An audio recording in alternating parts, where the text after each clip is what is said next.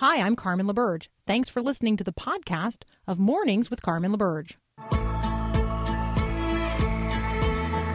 Encouraging you to live as an ambassador of God's kingdom in the world. This is Mornings with Carmen LaBerge on Faith Radio.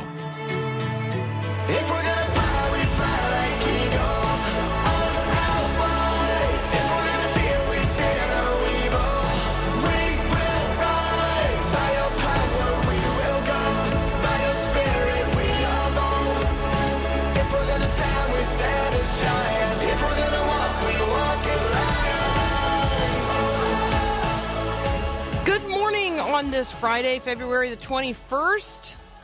Where in the Word have you been today? I am in Psalm 8 today. O Lord, our Lord, how majestic is your name in all the earth. You have set your glory above the heavens. Out of the mouth of babies and infants, you have established strength because of your foes, to still the enemy and the avenger. When I look at your heavens, the work of your fingers, the moon and the stars, which you have set in place, what is man that you are mindful of him, and the Son of Man that you care for him? Yet you have made him a little lower than the heavenly beings and crowned him with glory and honor. You've given him dominion over the works of your hands. You've put all things under his feet all sheep and oxen and the beasts of the field, the birds of the heavens, the fish of the sea, whatever passes along the paths of the seas. O Lord, O our Lord, how majestic is your name in all the earth. You can um you can actually say Psalm or sing Psalm 8 uh, as a declaration. Oh Lord, our Lord, how majestic is your name in all the earth. You could also like pose it as an interrogative. Oh Lord, our Lord, how majestic is your name in all the earth. God's name is holy and God's name um, is given given to us. I mean, like the, the fact that we know God by name, that we can call on God by name, that God has given us the name of his son, Jesus, and that there's no other name under heaven given among men by which we can be saved. The name of Jesus, the fact that we know his name, that changes everything. It changes everything.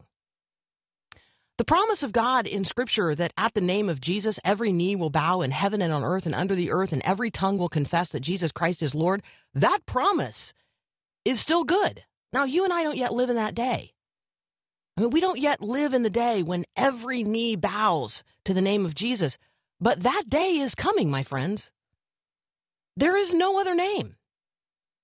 And so today, as you consider how majestic is the name of the Lord our God. How majestic is the God whose name we know. I just want you to acknowledge that that changes everything. It changes everything about the challenges and stresses and fears and shortcomings and sins and doubts and death that you and I will face today. It changes everything. And so if you know the name of Jesus, you really know all you need to know to face the day which now lies ahead. And if you do not know the name of Jesus, then then please, please consider today being the day that your knee bows right here and right now to the name that is above every name, the name of Jesus.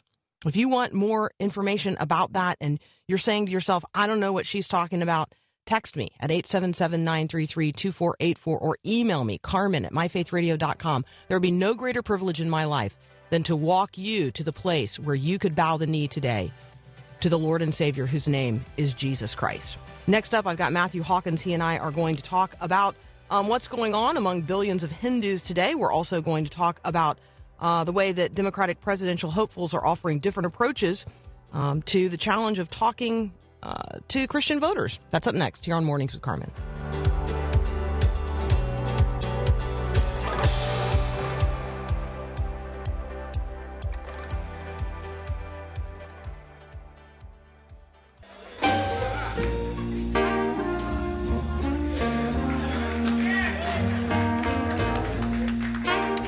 So joining me again today is Matthew Hawkins. You can find him at matthewthawkins.com. You can also follow him on Twitter at mthawk.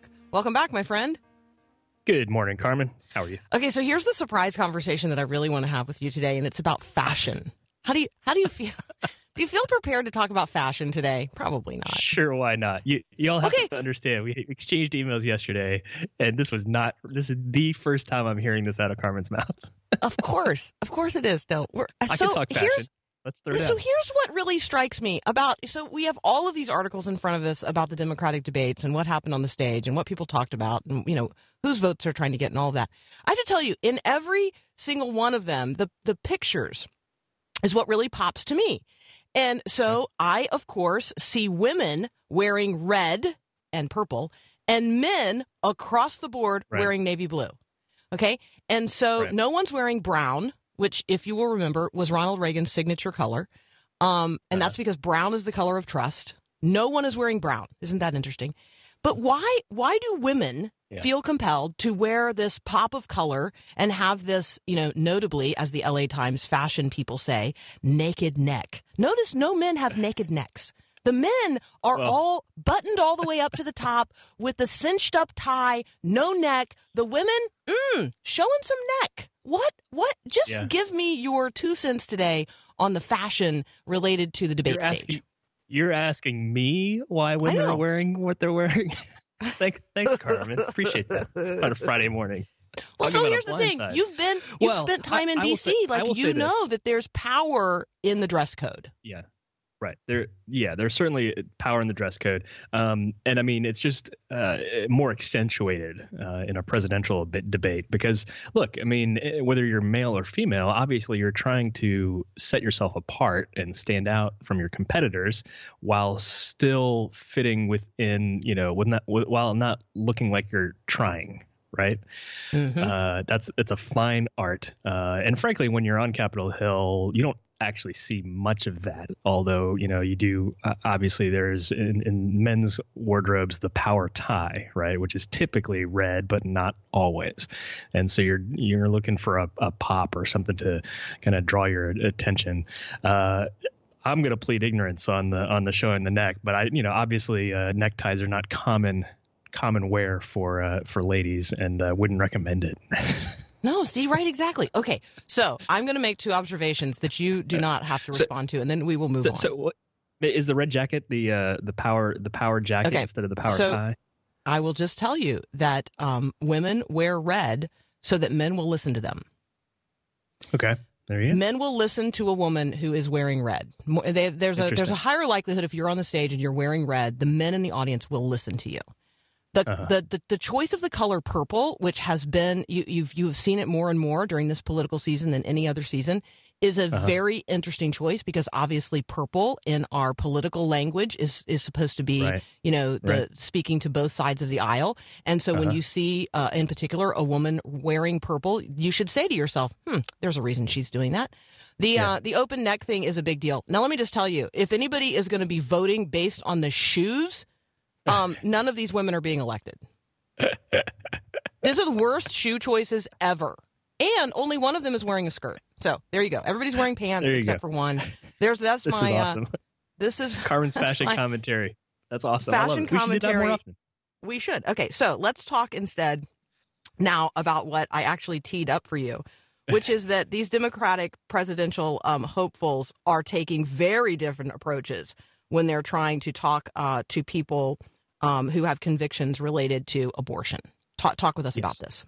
Yeah. Um, so obviously, at the national level in particular, um, you have a, a political party in the Democrat Party that is committed to, uh, they would say, pro choice. Um, some of us would observe that a lot of them are pro abortion.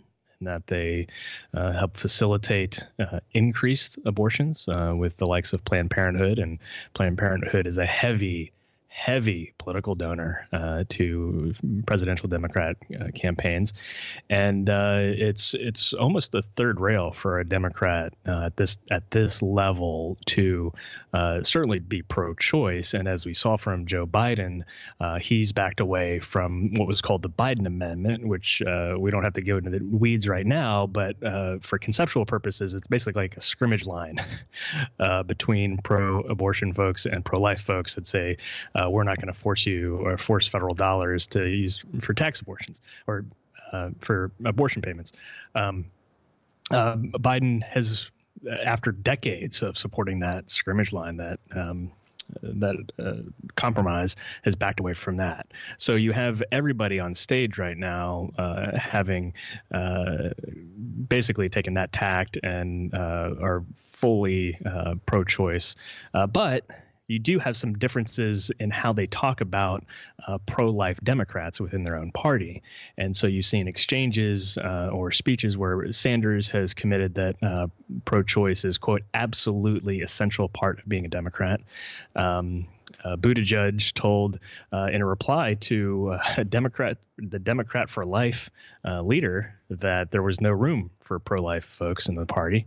Uh, but yet you have uh, Amy Klobuchar, uh, who is a senator, and she suggested that it's a it's a big tent party still, and uh, pro-choice people are welcome in the party. So you have that little nuance where uh, Senator Klobuchar is trying to separate herself a little bit from her competitors.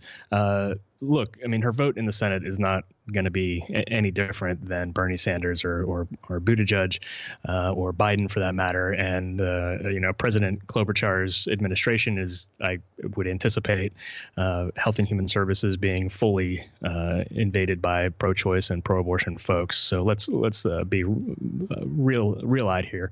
But at the same time, look, we need a pro we need pro-life democrats to be in the party and stay in the party. The party doesn't become more pro-life by uh, by people leaving the party right? Um, now this is a matter of conscience for people whether they you know to what extent they participated in a party um, and that they have now disdain for or they feel like the party has left them. That's a common thing in american politics uh, going back you know decades if not longer. Um, so i think we're on the cusp here of uh, or just kind of made an inflection point for the pro-life movement. Um, we've uh, the, under the Trump administration, we've got a lot of wins in the judges arena uh, that could bear fruit in the long run. We've got some temporary regulations from Health and Human Services that are helpful, but uh, could be undone by the next president. Um, and this issue is so partisanized right now. Uh, you know, we need to think creatively about how how people who are pro-life uh, can begin to reshape the Democrat Party. Uh, that's a long, that's a long arc uh, project. But if we really want this nation to be pro-life, and we want the governing structures of our nation to be pro-life, you need some Democrats to go along with you, and a significant portion. Yeah, I mean, moral revolution doesn't happen overnight. It doesn't happen quickly, but it Right. also doesn't happen if nobody starts down Right. the path of of leading it. So I appreciate uh, appreciate that viewpoint. All right, uh, Matt, you and I got to take a quick break. When we come back, love to talk with you about what Hindus are doing today, what they're celebrating, and how it gives us a uh, an opportunity to talk about uh, the Christian worldview in the midst of uh, of another very powerful worldview. That's up next here Yeah. on Mornings with Carmen.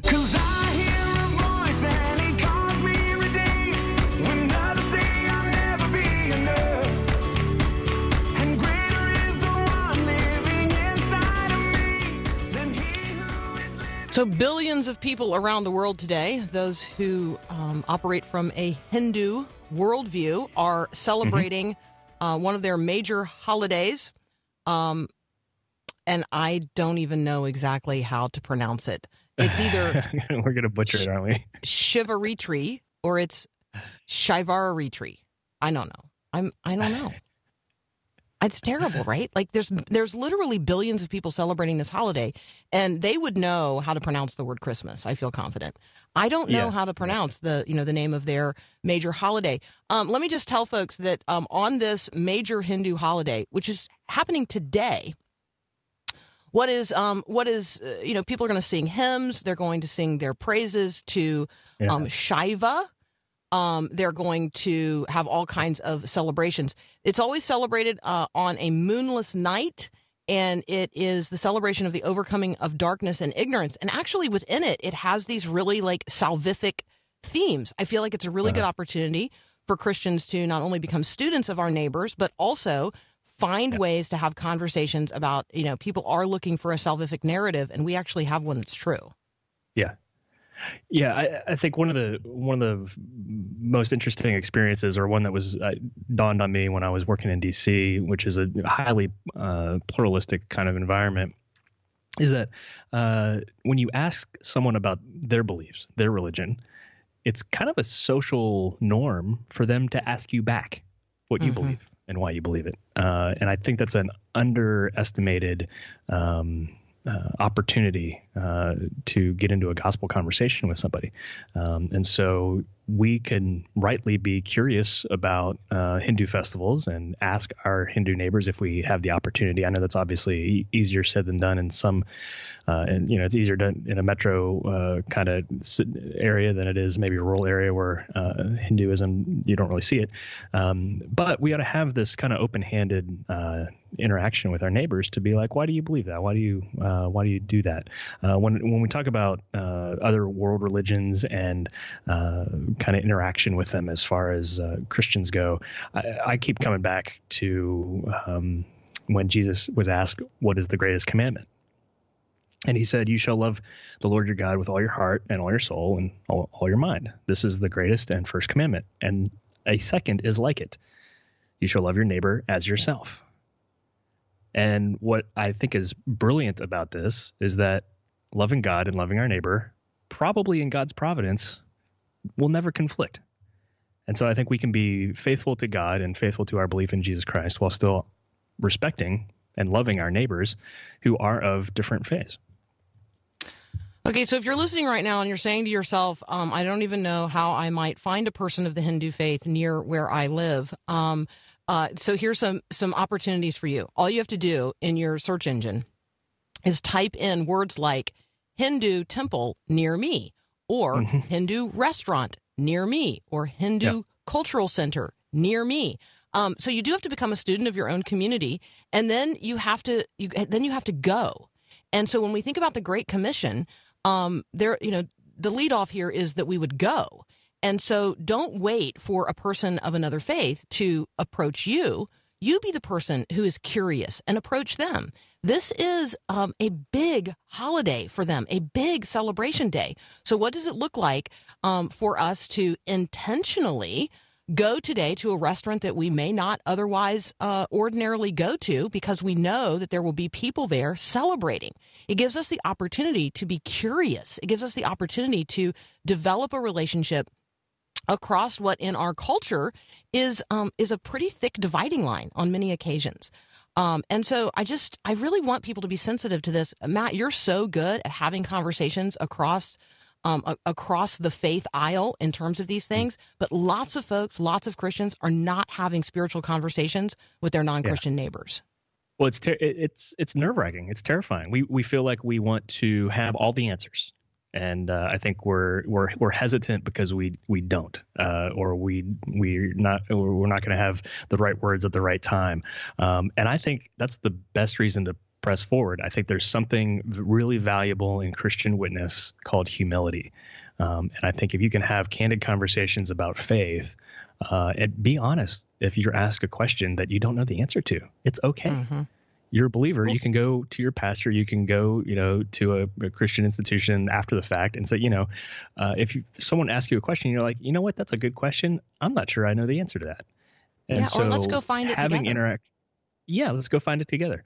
Um, having interactions with people of other faiths, I have found has made my faith uh, stronger. Uh, and I think we need not fear it, um, but we have to get over that fear of uh, humility. Uh, and I think it's a way that we, uh, to use scriptural language, adorn the gospel that that is, is attractive uh, to non-believers. All right, so let me just give folks a, a, a one stop shop here in terms of answering questions related to Hinduism. Um, our, our partners over at Ravi Zacharias International Ministries have great resources. Go to rzim.org. Um, type in the word Hindu or the word Hinduism. All kinds of great resources are going to pop up. Uh, and you can be more fully equipped for the conversations of this day. Matt Hawkins, uh, as always, thank you so much for joining me. Thank you for the surprise and delight of the initial part of this conversation. uh, I look forward, as always, to talking with you again. Likewise, uh, happy to happy to do it. We actually counseled uh, young young staffers and interns in DC on uh, appropriate attire for the job. So Oh, it's a topic we've actually talked about uh, in in the past years. I love it, man. I love it. Thanks so much. We'll talk with you soon. Thanks, Carmen. Bye. Bye. We'll be right back.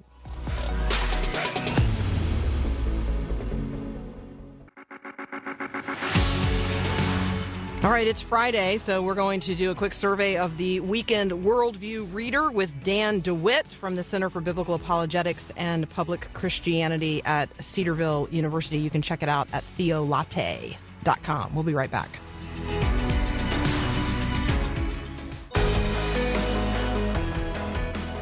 Okay, so I, I recognize that not everybody can listen to the live show every day. Um, and that's why we have a podcast. So everything that we offer here um, during these two hours is repurposed um, and into a podcast. And you can get it at myfaithradio.com. You go to either the Mornings with Carmen page or you just go to the podcast page and you can download and or share um, any of our podcasts from any of the days uh, that we broadcast. So Monday to Friday, couple of hours. Uh, they're divided up. Paul Perot divides them up into two different hours, so you can you know grab an hour at a time. Maybe this week on Tuesday in the first hour, maybe you missed Melissa Ohden. Um, she's an abortion survivor. She has testified before Congress. She's written an excellent book. Uh, it's a daughter's memoir. It's called You Carried Me. Maybe you missed that conversation, really inspiring. Or maybe during the second hour on Tuesday, you missed my conversation with Lore Ferguson Wilbert. We talked about her book, Handle with Care. It's really seeking to redeem touch and the way, uh, by using the way that Jesus positively, mercifully, um, in, a, in a Holy Spirit touched people versus the way that many people experience touch today. So we're talking about redeeming touch with her. Maybe on Wednesday you missed my conversation with Ash- Asheritah Ciuciu about um, uh, about uncovering the love of Jesus during the season of Lent. Lent's actually going to start on Wednesday. So what's your Lenten plan? Um, good opportunity there to uh, listen to that conversation. Or yesterday, maybe you missed Carl Nelson from Transform Minnesota in the first hour. Maybe you missed Heath Adamson um, in the second hour yesterday with the Sacred Chase. If you um, are you want to not just be proximate to God, you actually want to have an intimate relationship and fellowship with Him. That's what that whole book is about. So you can go and grab those podcasts at myfaithradio.com. Download them, uh, grab the URL, and share it with somebody else via an email or a text message. Great way, great way for you to be an ambassador of this ministry. We'll be right back. Years ago, I met a high school boy who'd kept a secret about an inappropriate relationship with an older woman. The personal shame and pressure of keeping that secret drove him to give up everything he loved and to hurt his closest relationships. Hi, I'm Mark Gregston with Parenting Today's Teens. When the boy's secret was finally exposed, his parents couldn't believe he didn't confide in them sooner. He said, You never ask. No matter what inappropriate behaviors your teen engages in, you can connect with your kids by asking insightful questions. Then, wait for them to answer. Don't try to fill in the awkward silence with more words. You'll be surprised how much you learn about your teen because you ask and because you listen. Looking for more parenting wisdom? Go online to parentingtodaysteens.org or search for Parenting Today's Teens in your favorite app store.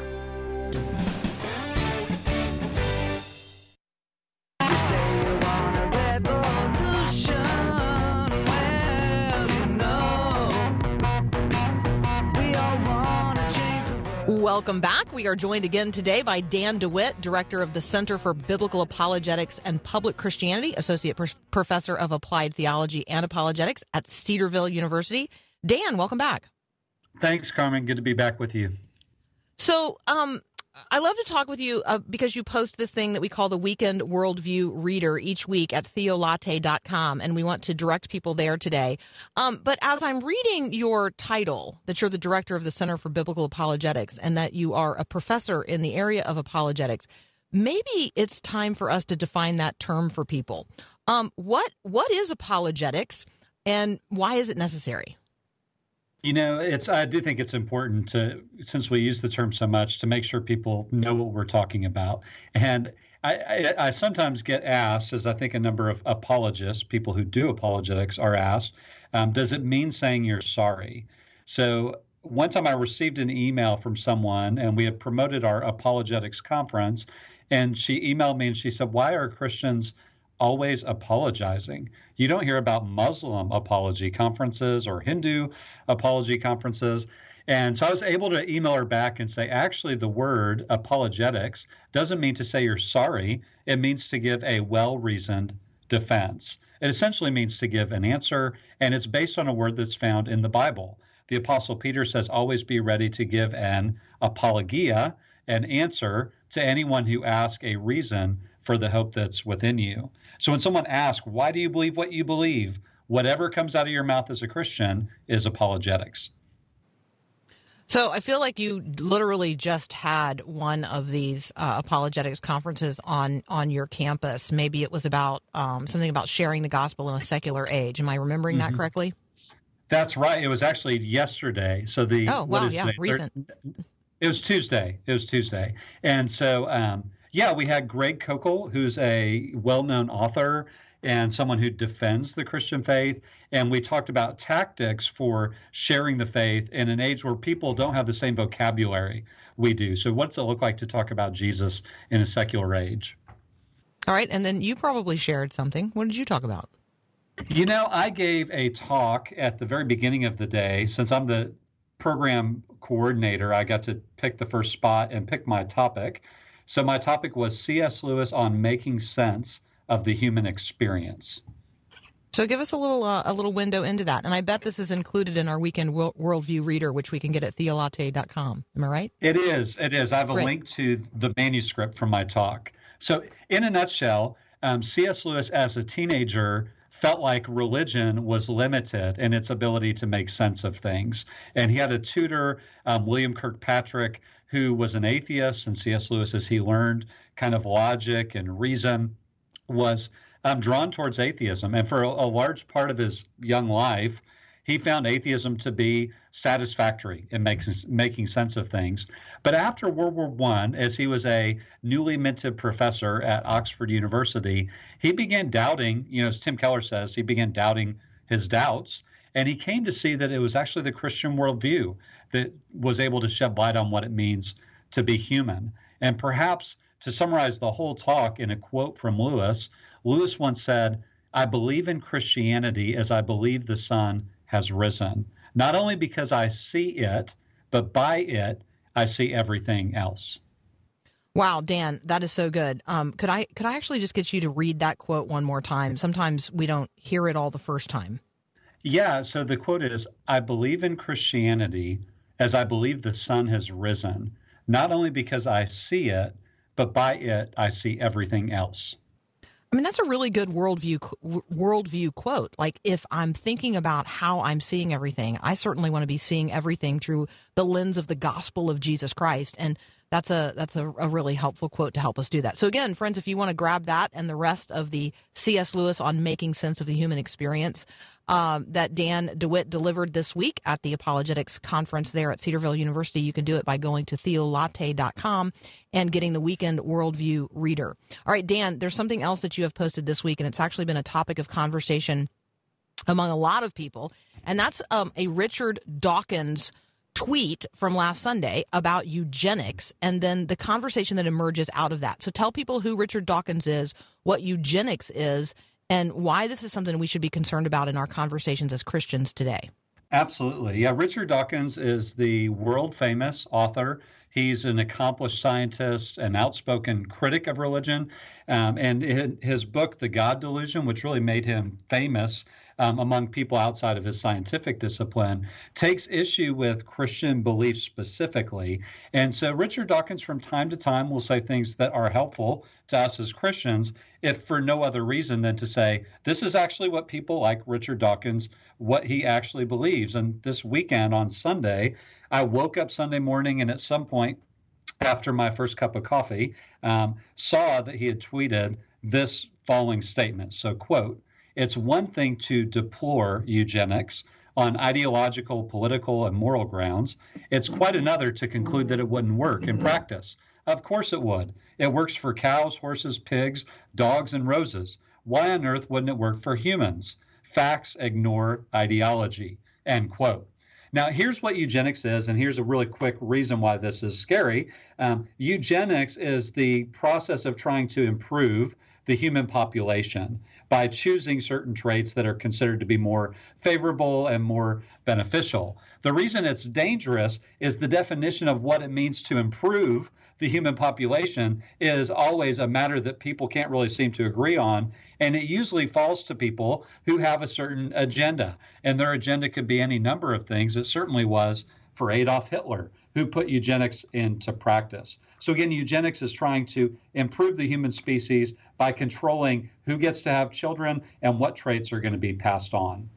Okay, the piece that you wrote on this that's posted at theolatte.com is just excellent. Um, and so I just want to be sure that people uh, people go and get that. It, it it equips us to be able to have this conversation today in a meaningful way. So I'm talking with Dan DeWitt. The website is theolatte.com. You want to grab the Weekend Worldview Reader. The piece we're talking about right now is Richard Dawkins' dangerous tweet related to eugenics. We're going to take a brief break and we'll be right back. He saves the day. He will conquer.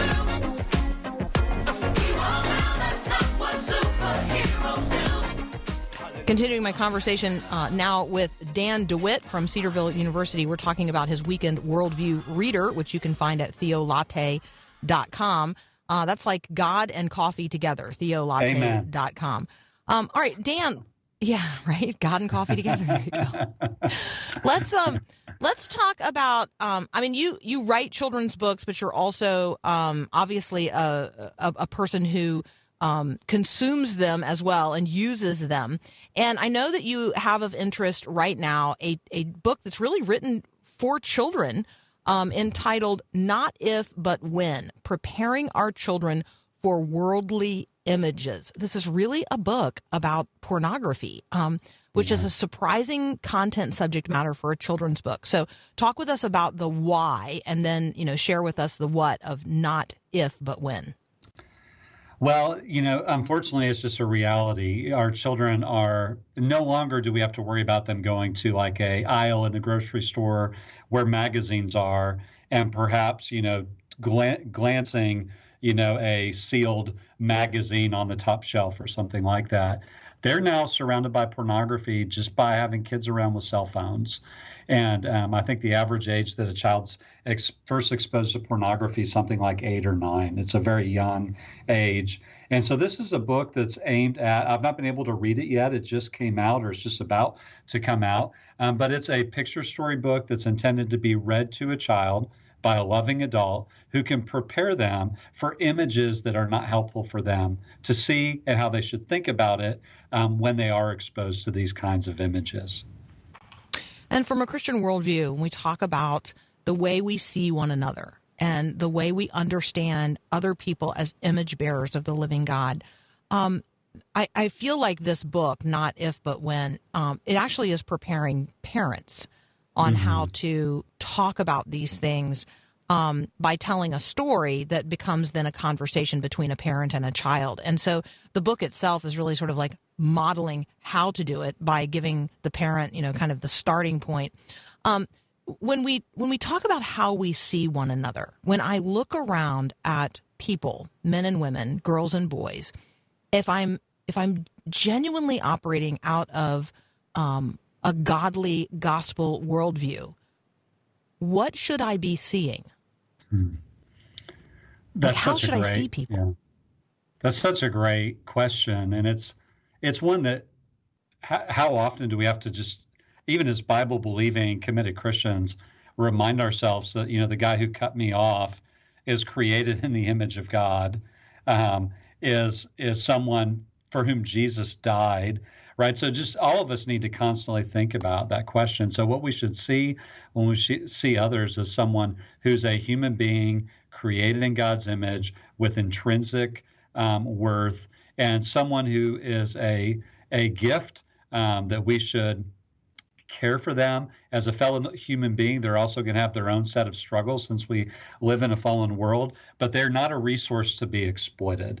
And that's really where so many ways of getting this wrong is to see people as a resource used at our disposal in whatever way we want, whether um, any number of ways we could get that wrong. And so we have to be reminded no, they're creating God's image and they are a part of the human race created in God's image, brothers and sisters together. And that's how we should look at people. And I think this book is just reminding us that to be created human is a glorious thing, but there are all kinds of ways that we can misunderstand it and misapply the benefit of being um, embodied souls, right? As as humans. So it feels like there's a connection there between the eugenics conversation and the uh, you know, and the pornography uh, conversation, and or the abortion conversation, and the uh, end of life conversations that maybe some of us are are having with older adults or people who have experienced some kind of physical trauma or are currently living with some sort of horrible diagnosis, and what they see ahead between here and death is so horrible that they would just prefer to bring death as soon as possible. Like I feel like each and every one of these conversations really eventually gets us back to the place where we talk about who we really are um, and whether or not we understand ourselves to be created, created beings on purpose and for a purpose in the image of a loving and sovereign God. That you know, I, I wrote in the uh, piece about Richard Dawkins' tweet that we're all going to ask this question: What does it mean to be human, and what is a human worth? And the Bible asks that question in Psalm eight. Um, who am I that you are mindful of me? What is man that you are mindful of me? But it bookends the question with the same line O Lord, our Lord, how excellent is your name in all the earth. And that models for us we'll never know who we are until we first know who God is. You know, I had a recent conversation on the show with um, a guy who wrote a book, uh, Heath Adamson. Um, he wrote a book um, entitled uh, "The Sacred Chase," and and in it he highlights like the story in Mark five of the of the man possessed by so many spirits. And what um, what Heath points out is the the guy was so lost he he didn't even know his own name. He's so lost. He didn't even know his own name, and uh, and I do feel like today the the identity confusion with which people live, uh, it it it puts them at a place where they're just they're so disconnected from reality that they have literally forgotten who they are. So I think this should be a a, a concern, a prayer concern for all of us as we approach other people. Um, and I I appreciate the sensitivity with which you have these conversations and lift up these issues for us because I think that um, you do so in a way that you know is not is not fear mongering. It's not um, it's not hateful in any way. It really does acknowledge the the humanity uh, of the other and the desire for that other person to to be redeemed and know Christ and live as who they really are. So. Dan, one of the things that you include on the Weekend Worldview Reader um, is uh, is a video. Um, I appreciate that as well. Tell us about this week's featured video at theolatte.com. Well, this week I have a video, a very short one, and it's of the Christian apologist, to come back to the term we defined earlier, um, William Lane Craig. And he's talking about another apologist from the 17th century, Blaise Pascal, and the way that Pascal would talk about his faith with other people. And so there's a famous thing called Pascal's wager. And if you want to know more about it, you can watch the video at the at the bottom end of the Weekend Worldview Reader. All right, Pascal's wager. Um, you got a wager for us? Is there going to be a DeWitt wager, Dan DeWitt wager? You coming up with one? It will have something to do with coffee. I'm certain of that. I'm working on the rest. the reward, the reward will be coffee for sure. Absolutely. That's right. Dan, we love talking with you. Um, we appreciate uh, appreciate what you're doing at Cedarville. Appreciate your willingness to um, to help us know what we might be uh, reading, should be reading this weekend. Uh, and so, the, for the weekend worldview reader and more things like mere caffeinated, you can go to theolatte.com. Dan, thank you so much again for joining us today. Thanks, Carmen. Have a great weekend. You too. See ya. We'll be right back. I'm smelling coffee, birds are singing just outside. Here comes your mercy, streaming in with the morning So I led off this hour with a, a bit of a uh, crazy question to Matthew Hawkins related to what people are wearing on the debate stage and why why we wear what we wear in the places that we wear what we wear. And so um, I've heard a little feedback from you about that. And so let me let me ask a different question for Christians today. Who are you wearing?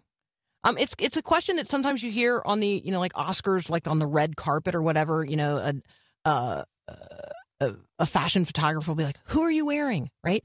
So the question for the Christian is, "Who are you wearing today? Have you put on Christ?" And is you know you're having put on Christ like the reality of who you are, or you know, is it just a put on? So every day as Christians, we go out into the world representing someone other than ourselves. But are you doing so like as a costume? Or are you literally clothed with Christ? Who are you wearing right now? Who are you wearing? And are you armored up? Did you put on the full armor of God before you went out into the world today? I mean, did you actually intentionally pray your way through Ephesians chapter 6 and put on the full armor of God? And if not, then you're just out there in the world at risk um, of, of the schemes of the evil one. So today is a good day to take off the old nature and put on the new nature, um, to to take off and uh, things like bitterness and to put on a tenderhearted and forgiving attitude, to to put off or take off a lack of love and, and to put on love in its place, to put off an unforgiving spirit and to put on forgiveness, to put off judging others and instead put on, you know, that allowing God to search our own hearts, put on humility, maybe to put off pride, um, maybe to put off boasting and conceit and to put on esteeming others. Actually, if you search the scriptures, there's more than 75 references to putting off and putting on. Putting off things like jealousy and putting on trust. Putting off a critical spirit and putting on kindness. Putting off idle words and putting on a bridled tongue. Putting off uh, wrath and putting off a, a soft answer. Putting off discontent and putting on contentment. Just some thoughts for today. What are you wearing? Or maybe better said, who are you wearing? Let us be sure that as Christians we have put on Christ and are representing him well in the world that he so loves. You're listening to Mornings with Carmen. We've got another hour coming up next. We'll be right back. Thanks for listening to this podcast of Mornings with Carmen LaBerge from Faith Radio. If you haven't, you can subscribe to automatically receive the podcast through iTunes or the Google Play Music app. That way, you never miss an episode. It's also available anytime at myfaithradio.com.